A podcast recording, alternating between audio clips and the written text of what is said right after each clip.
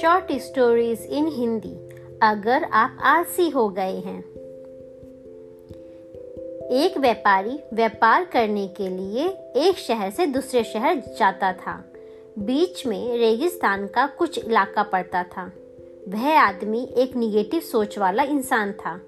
हमेशा शिकायत करता रहता था कि मेरे पास ये नहीं है, वो नहीं है, इसकी कमी है और उसकी कमी है।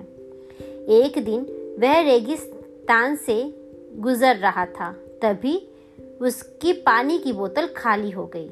उसे बड़ी ज़ोर से प्यास लगती है, लेकिन रेगिस्तान में पानी ना मिलने की वजह से उसे बहुत गुस्सा आता है और बोलता है कि कितना खराब जगह है ना, कोई पेड़ नहीं ना पानी का रास्ता भी लंबा है रेगिस्तान पार करना पड़ता है।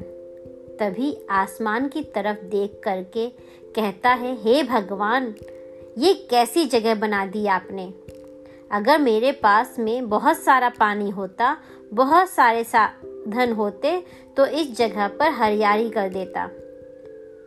बहुत सारा पेड़ लगा देता। वह आदमी ऊपर देखकर ये सब बातें कह रहा था। और ऐसा लग रहा था कि जैसे ऊपर वाले से जवाब की प्रतीक्षा कर रहा हो कि भगवान कुछ कह दे। अब चमत्कार ये हुआ कि वह जैसे ही नीचे देखा, उसे अपनी आँखों के सामने एक कुआँ दिखाई दिया। वह पूरी तरह से घबरा गया क्योंकि उसने कभी भी रेगिस्तान में कुआँ नहीं देखा था। वह कुएँ के पास पहुँचा और देखा कि कुआँ पूरी तरह पानी से भरा हुआ है, परंतु वह आदमी निगेटिव सोच वाला था और हमेशा शिकायत करता रहता था और फिर से आसमान की तरफ़ देखते हुए बोला, भगवान, पानी से भरा हुआ कुआँ तो दे दिया, लेकिन पानी निकालूं कैसे? तो इस बार जब वह नीचे देखा तो फिर से चमत्कार हुआ।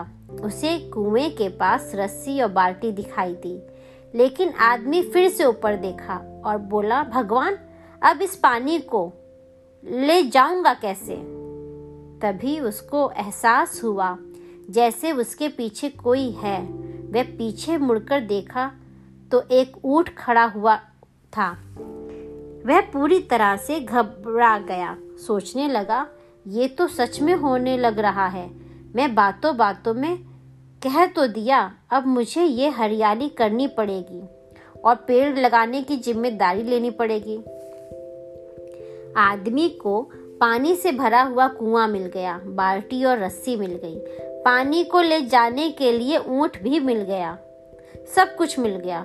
अब वह आदमी सोच रहा था कि मैं बातों बातों में क्या बोल दिया। ये तो गड़बड़ हो गई। अब वह तेज़ी से दौड़कर भागने लगा। वह भाग रहा था, वो ज़िम्मेदारी से बच रहा था। तभी एक कागज़ उड़ते हुए आया और इसके शरीर पर चिपक गया। उसने जब उस कागज़ को देखा तो उस पर लिखा हुआ था कि मैंने तुम्हें पानी दिया, कुआँ दिया, रस्सी और बाल्टी दी। पानी को लेके जाने के लिए साधन दिया। फिर भी क्यों बचकर भाग रहे हो? उस आदमी को लगा कि मेरे साथ पता नहीं क्या हो रहा है। वह दौड़ते दौड़ते रेगिस्तान को पार कर लिया, लेकिन उस रेगिस्तान को हरा भरा नहीं बनाया।